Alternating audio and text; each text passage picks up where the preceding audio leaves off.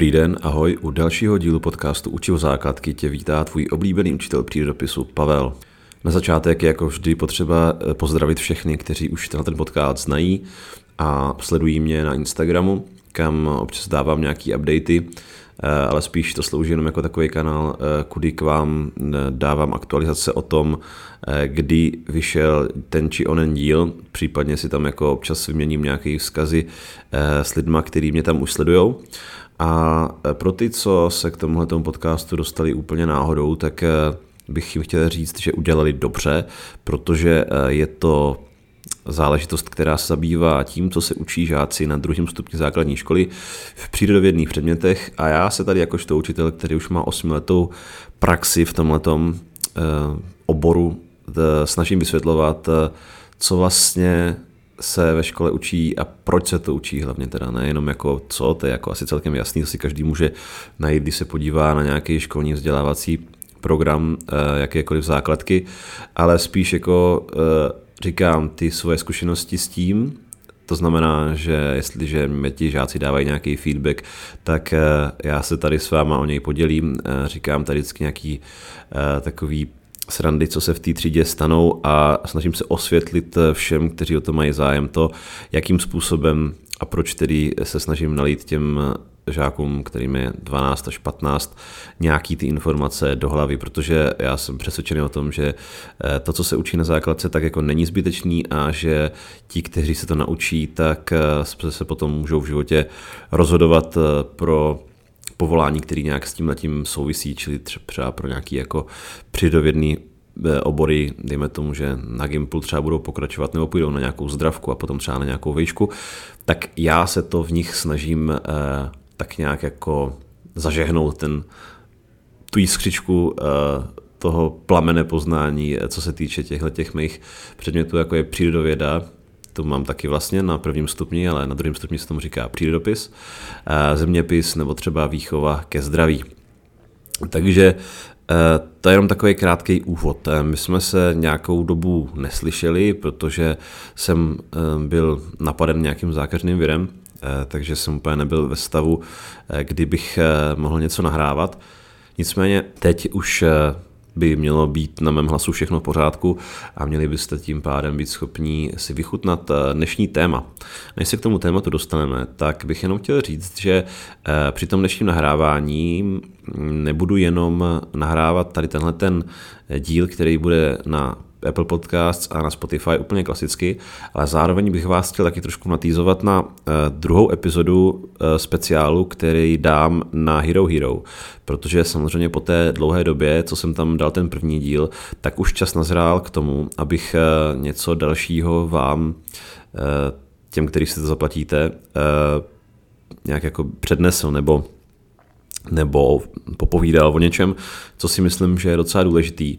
Já jsem dlouho přemýšlel, jak to téma nazvat, který tam budu e, probírat. E, něco jako proč nikdo nemá učitelé rád, nebo e, jaký chyby učitelé mají. Ještě nevím přesně, jak to nazvu přímo v tom portálu, na tom portálu Hero Hero, ale každopádně doporučuji to samozřejmě ze zjištných důvodů doporučuji, abyste si subscribili můj kanál na herohero.co lomeno učivo základky.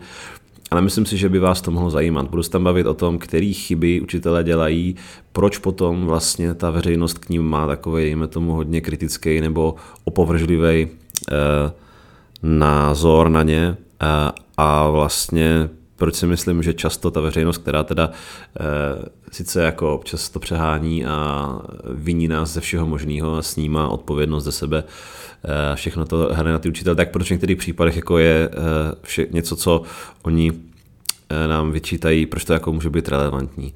Takže se tam budeme bavit něco o nějaký jako e, morální autoritě eh, toho učitele, o jeho osobnostních kvalitách, o tom, jak zajímavý by měl být, jak by měl jednat s těma žákama a tak dále. Tohle to všechno bych chtěl pořešit právě v tom eh, bonusu, takže pokud eh, bych vás mohl o něco poprosit, krom toho, abyste mě sledovali dál na Instagramu, tak že byste mohli třeba se mrknout na to Hero Hero a za malý peníz si poslechnout ještě něco navíc.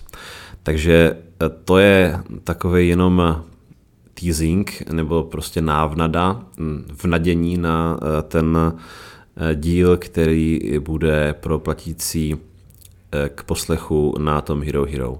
Myslím si, že by to mohlo být docela zajímavý pro všechny, kteří se buď to o školství zajímají, anebo prostě vůbec jako školstvím nebo školním vzděláváním nějakým způsobem prošli, což asi bude většina z vás, protože přece jenom tu základku těch devět let musí absolvovat úplně každý v tomto státě. Takže to byl takový zevrubný úvod. Čili dneska vás, jak si se budu snažit eh, navnadit k tomu, abyste si subscribili ten můj kanál na Hero Hero a zároveň se ale úplně klasicky budeme bavit o dalším tématu. Tím tématem, který budeme probírat dnes, je to, co teďka momentálně dělám v 8. třídě, protože vy víte, pokud mě posloucháte pravidelně, že já tady eh, probírám ty věci, které se dělají v 6., 8. a 9. třídě, protože eh, o sedmičku momentálně neučím, takže ani nechci tady dávat toto učivo, který eh, momentálně se teda jako neprobírá. No a protože v osmičce děláme člověka, tak dalším takovým zajímavým tématem, který si myslím, že je potřeba eh, probrat, protože eh, o něm spousta lidí má dosti zkreslený představy, poněvadž se třeba jenom tak proletilo rychle v tom vašem vzdělávání, nebo už to bylo prostě jenom dávno, a nebo jste třeba měli špatný učitele, který vám to neřekl dost dobře. Takže z toho důvodu si dneska dáme téma, eh, který se nazývá mízní soustava. Já jako vždycky, já už jsem s tím asi trapný, ale já uh, používám ty svoje doplňovačky, já tomu říkám pracovní listy, když vím, že pracovní list má trošku jináčí specifikace, ale uh, každý můj žák dostane před začátkem hodiny takový papír, na kterým je napsaná většina toho textu a pak jsou tam vynechají ty důležitý pojmy, které e, jsou na tom žákovi, aby si, ho, aby si je doplnil.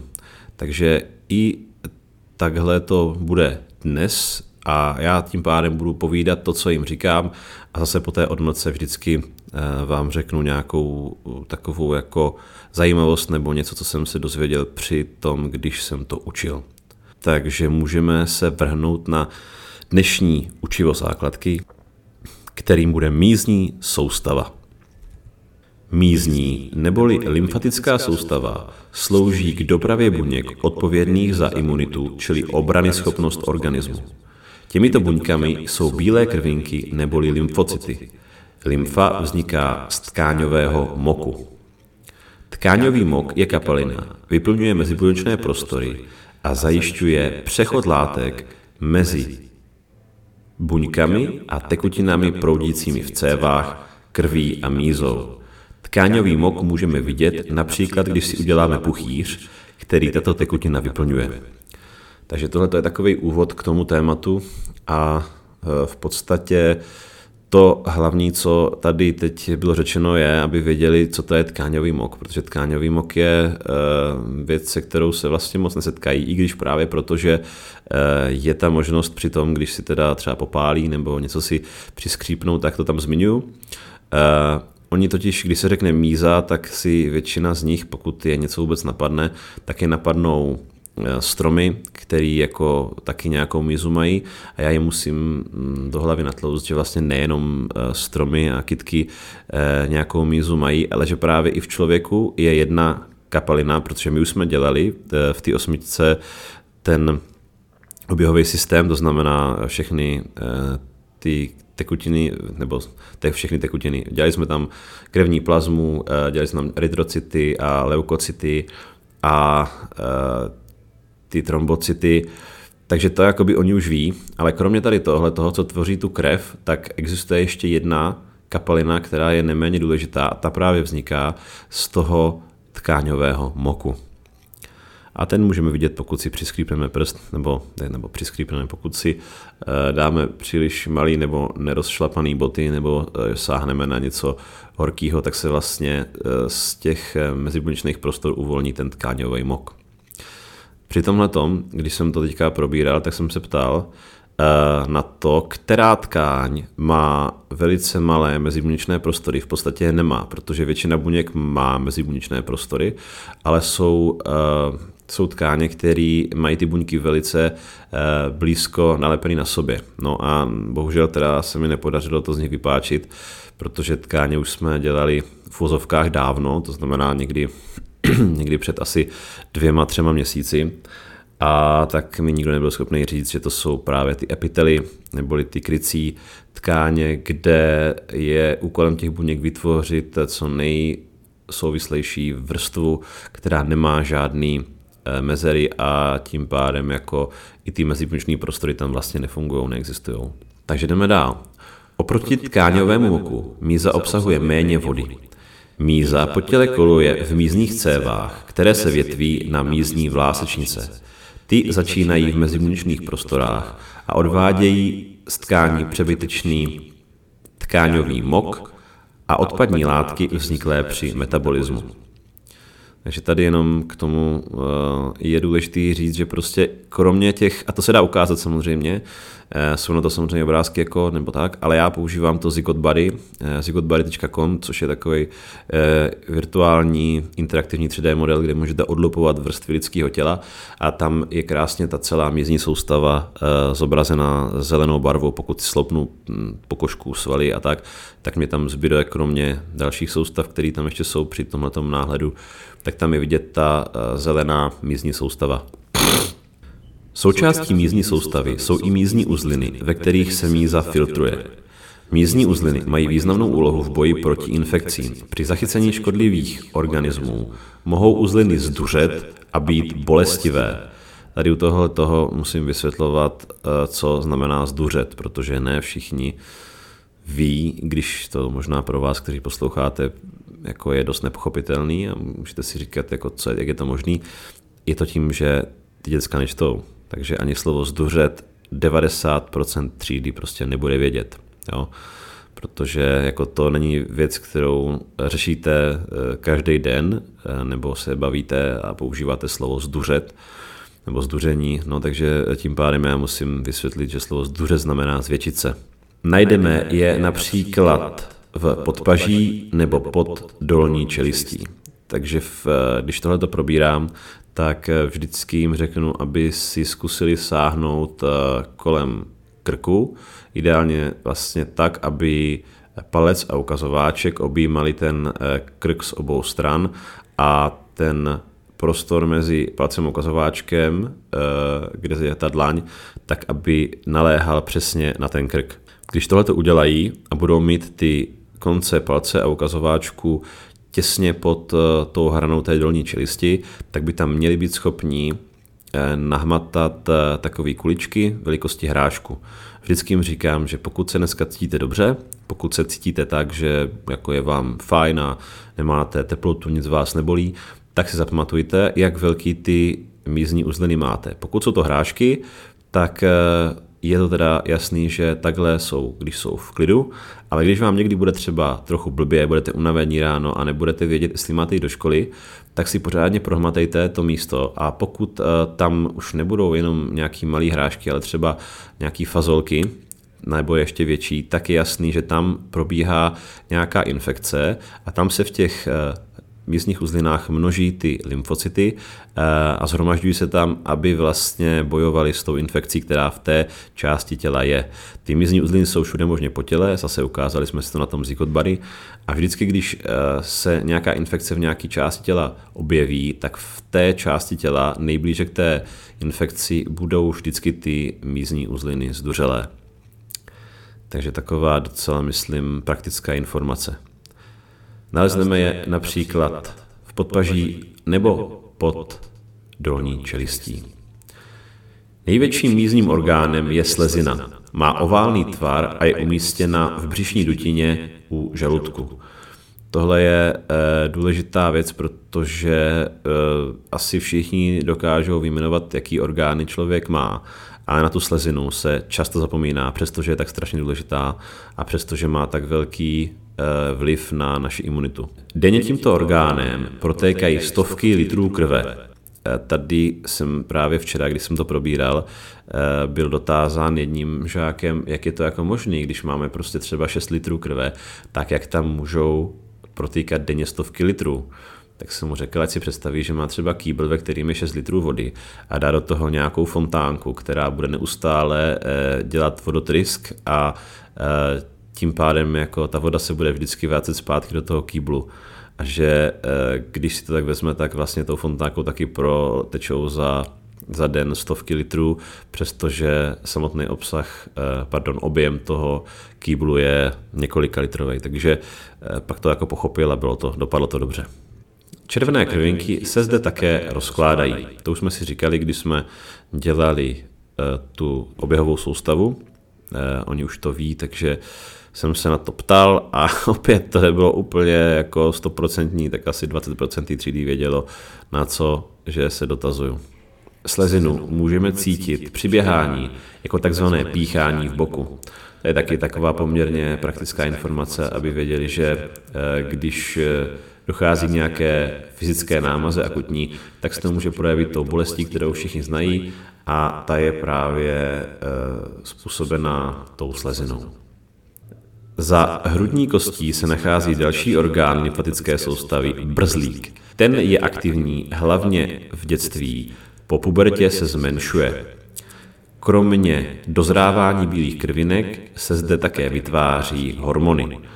Brzlík, to je další e, velice zajímavý orgán, o kterým spousta lidí vůbec neví, že ho má. Ono v podstatě, když jste dospělí, tak ho máte fakt hodně malý, ale e, v dětství eh, má docela jako velký, velký rozměr a nachází se teda za tou hrudní kostí, e, takže tedy jako v hrudním koši. Když se bavím o brzlíku, tak není, myslím, od věci, aby jako no prostě je to takový jako ozvláštnění, který mě jako napadlo a tak jako to poslední dva nebo tři roky eh, takhle dělám, protože cokoliv, co je vytrhne z nějakého stereotypu, tak je dobrý.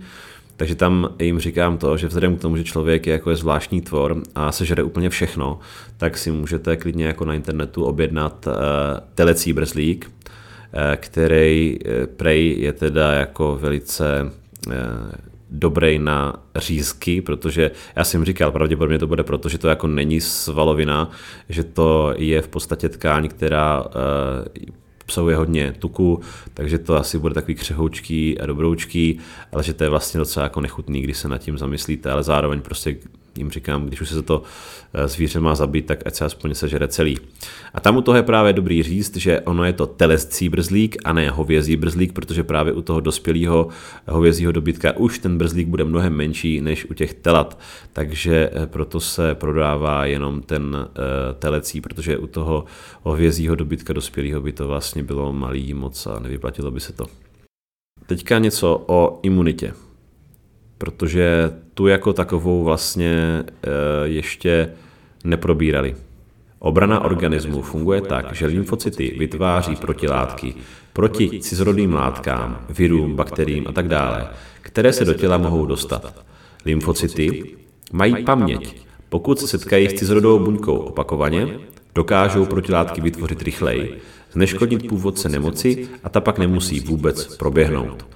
Takže tady jim vysvětluju to, že u některých nemocí, když se s ní setkáte poprvé, tak eh, vlastně ten průběh je dlouhý a dejme tomu i svým způsobem nebezpečný nebo eh, jako nepříjemný, ale že právě ta eh, paměť těch lymfocytů funguje tak, že jakmile oni zjistí, jaký protilátky je potřeba vytvořit proti tomu patogenu takzvanému, to si budeme ještě psát to slovo.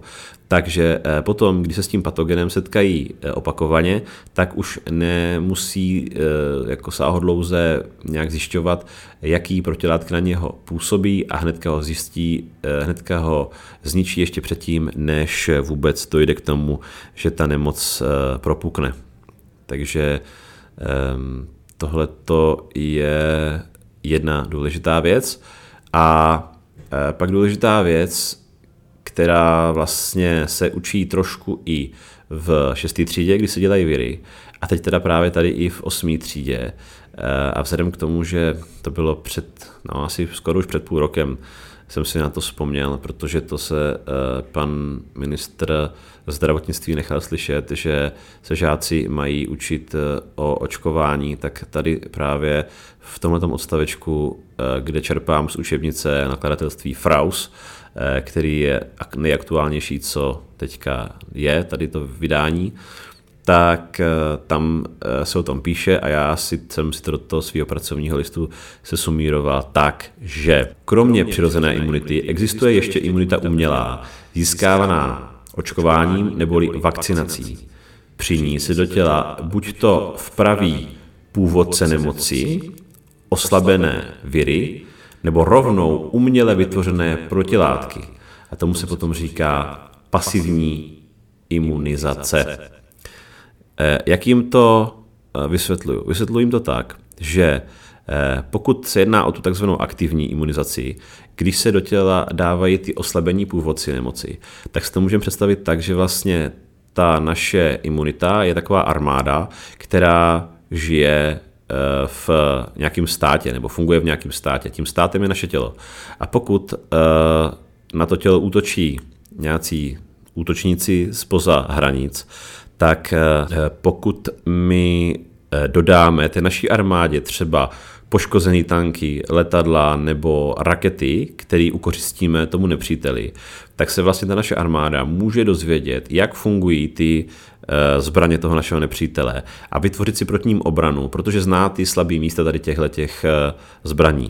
Eh, to je vlastně jako příměr toho, když eh, tou starší formou to očkování vám do těla dají třeba jenom, dejme tomu, obaly těch virů nebo eh, nějaký látky, které vlastně způsobí tvorbu těch protilátek. Takže to tělo se jako ta armáda naučí, jak má proti tomu proti tomu vetřelci bojovat. Pokud je to ta pasivní imunizace, tak tam jde o to, jakoby, že eh, hnedka to tělo dostane rakety, účinné zbraně, který odrazí ten útok, protože ty zbraně už jsou navržený tak, aby eh, toho protivníka zničili co nejdříve. To znamená, že vlastně to tělo už si nemusí nic vyrábět a rovnou dostane eh, tu munici k tomu, aby zničila hm, toho, aby zničilo toho nepřítele. Já mám pocit, že tohle už jsem říkal, když jsme probírali viry někdy, někdy v prosinci, je to je jeden díl tady tohoto podcastu, ale tak pro jistotu, pokud se o tom bavíme tady, tak eh, vám to ještě jednou zopakuju, protože tohle to stejný říkám těm dětskám. No a pak tam máme ještě takový úplný zbyteček. Pokud imunita selže, dojde k propuknutí onemocnění. Tam, když jsme to psali, tak eh, jsem zase si uvědomil, eh, jaký slova ty žáci neznají v 8. třídě, takže slovo propuknutí, eh, to bylo velice eh, velký halo okolo toho, protože to málo kdo věděl, že se to používá v tomhle kontextu. A teď posledních pár věcí. Období od vstupu původce nemoci do projevení příznaků se nazývá inkubační doba. Eh, tohle to je taky důležitý, protože to ještě nikdy neslyšeli, možná to někde zaznělo u nich doma, ale spíš si myslím, že ne. Eh, I když třeba u paní doktorky možná jo, ale oni to nevěděli, co to znamená, tak to moc neposlouchali. Takže aby věděli, že něco takového existuje, tak já jim to tady dávám. No a úplně závěr, pokud je nemoc způsobena takzvaným patogenem, tady si vysvětlujeme, co to slovo jako znamená a že to může být cokoliv eh, cizorodýho, co způsobuje nějaký jako problémy, takže může to být vír, bakterie, třeba plíseň, kvasinka a tak. Takže pokud je nemoc způsobena takzvaným patogenem, který se šíří z člověka na člověka, jedná se o infekční chorobu aby chápali prostě, že když si třeba zlomí ruku, tak to je taky nějaká choroba, dejme tomu, když to hodně jako přeženu, ale eh, nemůžete se od nikoho nakazit, že byste se potkali s někým, kdo má zlomenou ruku a eh, najednou by vám ve té vaší křuplo taky. Jo, prostě eh, je to ten případ, kdy si za to může člověk sám, že si to sám jako způsobí, nějaký teda diskomfort, ale pokud eh, člověk jenom přijme ty patogeny od jiného člověka, tak eh, se dá říct, že to nemůže být eh, infekční choroba. Takže tady tohle jsem tam dal, aby jako věděli, že existují nějaký dva rozdíly. Tak jo, takže takhle tak by měla v mém podání vypadat hodina, která se zabývá mízní soustavou. Doufám, že vám to něco dalo, že jste zavzpomínali, případně pokud se tady tímhletím tématem zabýváte, takže jste neschledali eh, můj výklad jako nijak eh, nedostatečným nebo jako zavádějícím. A teď už, pokud eh, vás můžu poprosit, tak zamířte na herohero.co lomeno učivo základky, protože tam si můžete poslechnout velký bonus, nebo spíš takový speciál, už druhý v pořadí, který se věnuje, dejme tomu, problémům českého školství. Takže pokud vás zajímá, proč si myslím, že v určitých případech mají lidi, veřejnost, rodiče nebo prostě kdokoliv, jenom ne učitelé, pravdu, když říkají, že učitelé jsou takový nebo makoví a nemají je za to rádi, tak si puste prosím vás na Hero Hero tento druhý díl s bonusovým materiálem, který tam bude vyset. Jinak všechny zvu na Instagram Učivo základky, kde budu s vámi v kontaktu a vy mi můžete napsat, pokud vás tam něco jako zaujalo. No a já se budu těšit na slyšenou příště, doufám, že už to bude po kratší době a že si ještě pár pěkných dílů do konce školního roku, který se teda mimochodem kvapem blíží, že si tak pár těch dílů ještě užijeme spolu. Takže já vám popřeju pěkný zbytek dne, týdne nebo večera a mějte se hezky. U dalšího dílu podcastu Učivo základky se na vás těší váš oblíbený učitel přírodopisu Pavel.